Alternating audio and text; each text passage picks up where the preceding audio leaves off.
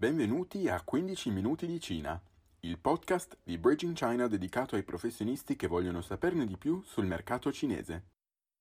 Benvenuti a questa nuova puntata di 15 minuti di Cina. Io sono Rocco, autore per Bridging China e oggi sono felice di avere qui con me Elena Rao, cofondatrice e creative advisor di Vado World e Here Fashion Hub. Ciao Elena, grazie per aver accettato il mio invito. Elena lavora da molti anni nel mondo della moda e del design e proprio l'anno scorso qui in Italia ha dato vita alla sua ultima creatura imprenditoriale, Vado World, di cui ci parlerà meglio più avanti. Oggi Elena ci porterà con lei nel mondo della moda e del design in Cina, avendo vissuto molti anni lì ad Hong Kong, e sono sicuro che ci potrà dare molti insight interessanti. Allora, per rompere un po' il ghiaccio, mi farebbe davvero piacere se potessi presentarti tu stessa, parlandoci un po' del tuo percorso professionale. Ciao Rocco, intanto grazie per questa bella opportunità di scambio. La mia carriera, come si è articolata? Intanto la mia carriera professionale si è sempre fusa un po' con le passioni personali, quindi la creatività. Ho studiato industrial design al Politecnico di Torino, quindi parto un po' più nerd, diciamo, rispetto poi alla futura evoluzione nel mondo della moda, questo perché poi il primo anno di lavoro è stato in fila sport, dove progettavo le calzature sportive, che è un po' al confine proprio tra industrial design e fashion. Tra l'altro poi un altro cerchio che si è chiuso e che ho riavuto contatti con la fila poi molti anni dopo in Cina visto che è stata acquisita prima dal gruppo coreano e poi per tutta l'Asia gestita dalla Anta di Xiamen, ma questa è un'altra storia. Dopodiché ho lavorato qualche anno nell'automotive nel torinese per poi spostarmi a Milano e andare verso aziende che si occupavano di accessori fashion. Questo in realtà già intenzionalmente cercando di andare in Asia perché avevo questo pallino più dal punto di vista culturale, amavo la cultura zen, era un po' quello che mi attraeva e quindi ho unito l'utile al dilettevole. Sapevo anche che le aziende aziende stavano, ahimè, da un certo punto di vista delocalizzando e quindi ho trovato le porte aperte per sviluppare la mia professionalità in Asia, da lì quindi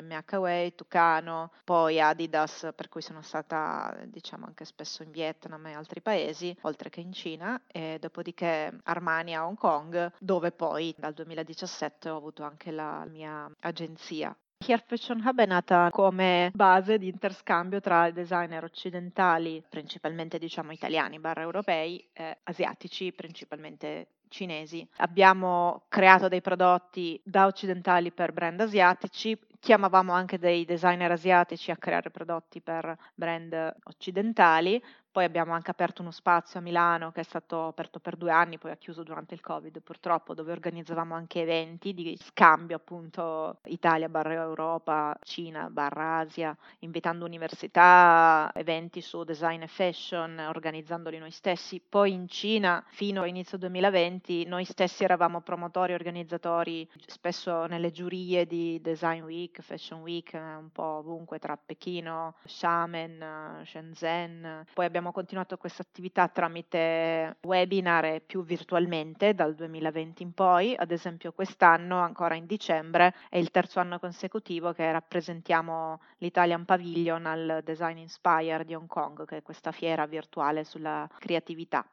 Hai lavorato con importanti nomi della moda nazionale e internazionale, vivendo un po' in giro per il mondo tra Torino, Milano e la Germania. Nel 2006 approdi ad Hong Kong per MHWay e Tucano. Ecco, com'è stato per te trovarti in un contesto culturale così diverso? Ecco, sì, da una parte bisogna dire che quando si lavora con grandi aziende che poi operano anche nei mercati asiatici, si è in qualche modo protetti perché si pratica il business sempre in qualche modo con degli interpreti o con dei colleghi o degli esperti. Poi in alcuni casi, in particolare con Tucano, quando mi sono ritrovata per un paio d'anni, diciamo da sola, ma sempre tra virgolette, Dongguan nella Cina mainland, ad aprire questa sala prototipi, che era un po' la missione appunto che era stata data dall'azienda, ecco, quello è stato stato un po' più forte come esperienza e poi essendo appunto come dicevo nella prima risposta andata volontariamente a cercare questo tipo di shock tra virgolette l'ho trovato divertente ho cominciato quindi a imparare la lingua a cercare anche di capire la lingua in un senso non come dire scolastico ma proprio a livello di anche abitudini linguaggio del corpo business etiquette eccetera. Quindi è stato bello proprio perché è stato volontario ma sicuramente faticoso. Poi per carattere, per volontà, cercavo il contrasto più alto possibile, per questo non sono andata ad esempio a occupare altre posizioni possibili in Europa o negli Stati Uniti e quindi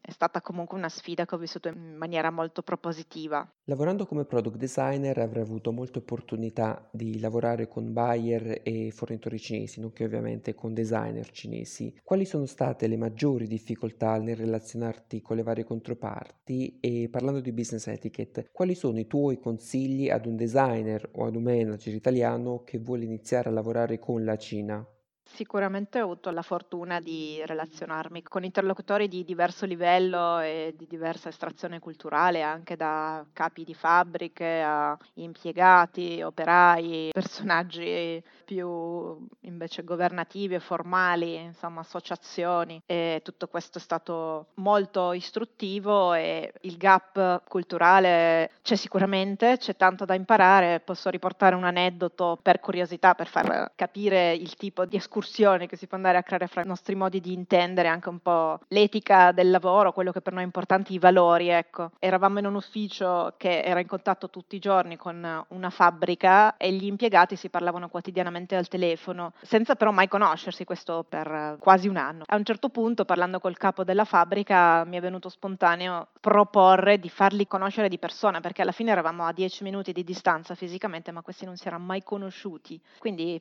chiedevo al capo della fabbrica che parlava tra l'altro un perfetto italiano e lui proprio non capiva che cosa io volessi dire, cioè non capiva l'utilità della mia proposta, questo perché noi tendiamo ad avere dei valori che vanno un po' ad un livello quasi assoluto, meglio conoscerci, è bello conoscerci, mentre loro sono talmente pragmatici, a un certo punto mi ha proprio risposto, ma cosa serve conoscersi? Allora insomma ho rinunciato e è stato uno dei momenti in cui ho capito che per avere una vera comunicazione a volte bisogna semplicemente anche arrendersi alla diversità, accettarlo umilmente e quindi non si sono mai conosciuti poi questi impiegati. Mentre un altro esempio di questo tipo di gap è nel modo in cui noi intendiamo le loro risposte. C'è un po' il cliché di quando dicono sì, che a volte vuol dire no, che in un certo senso è vero, e io ne ho creato un altro di stereotipo che mi ha aiutato un po' di più a superare questo gap ed è il loro modo di procedere nei processi di sviluppo prodotto, comunque in un senso di progetto, quando ci si ritrova a lavorare su un progetto, loro molto spesso iniziano il rapporto eh, dicendo qualcosa come May Wen Tea, quindi non c'è problema e da questo si parte. Loro spesso vogliono creare una sorta di accondiscendenza iniziale, di morbidezza nell'iniziare un progetto.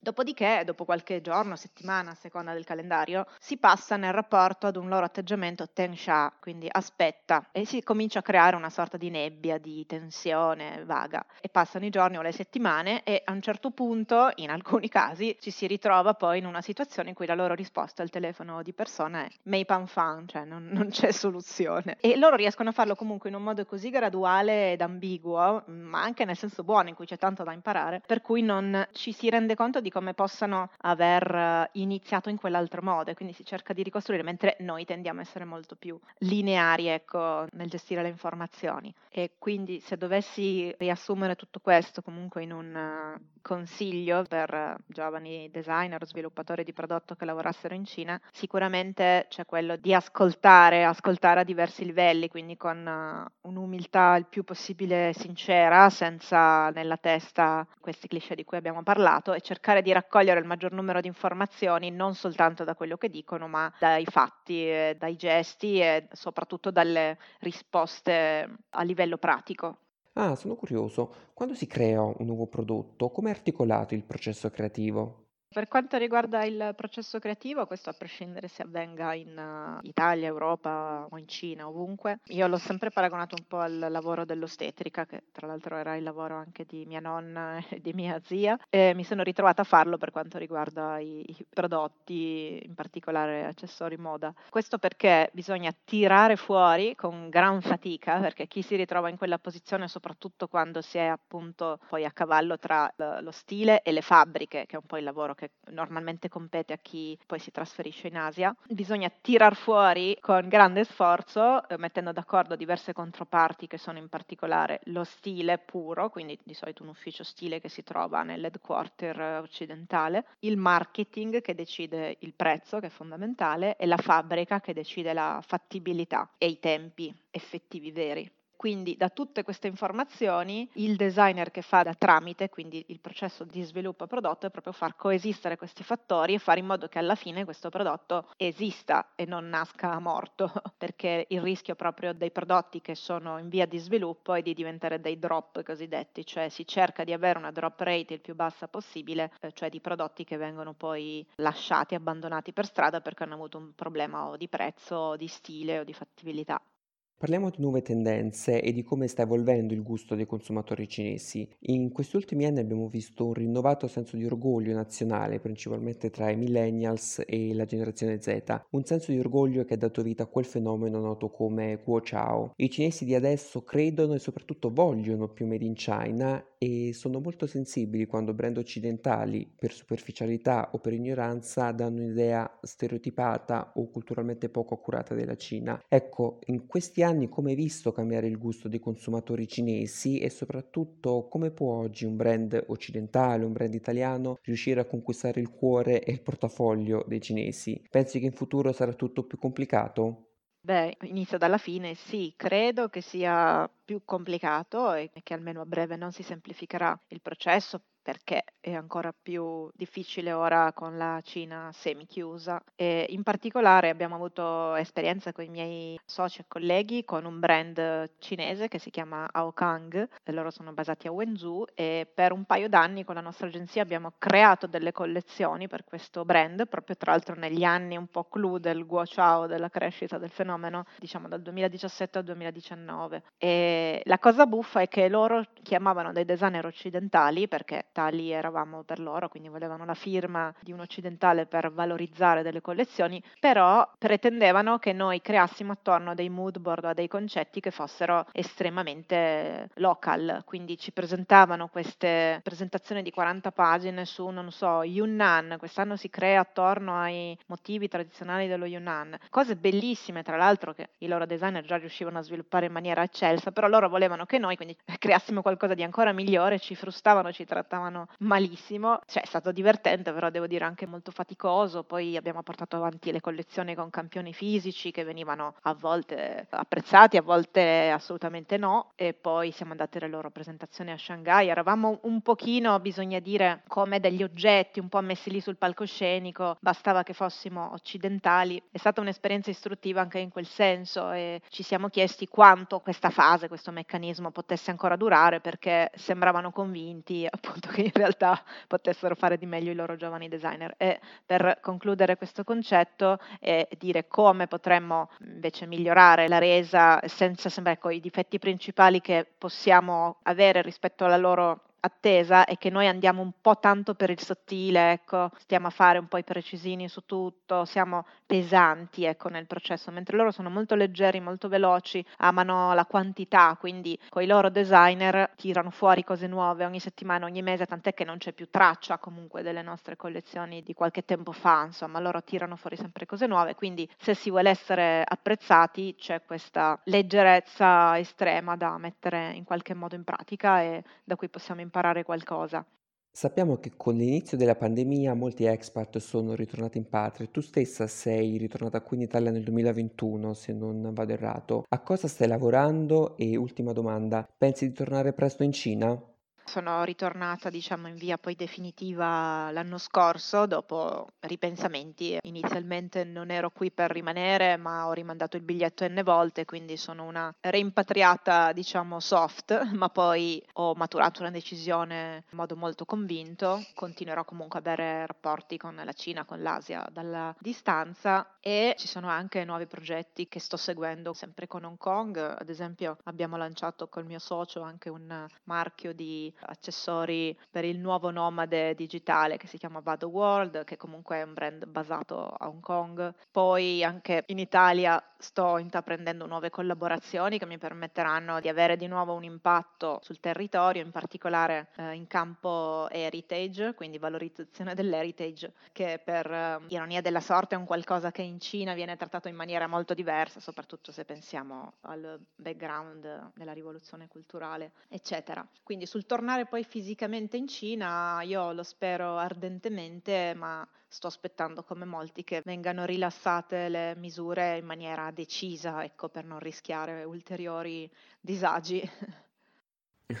Beh, sicuramente una speranza condivisa da tutti. Eh, grazie Elena per aver condiviso con noi la tua esperienza, per averci dato questi spunti di riflessione molto interessanti e grazie a tutti gli ascoltatori. Ci vediamo alla prossima puntata di 15 minuti di Cina. Zai Jian! Zai Jian!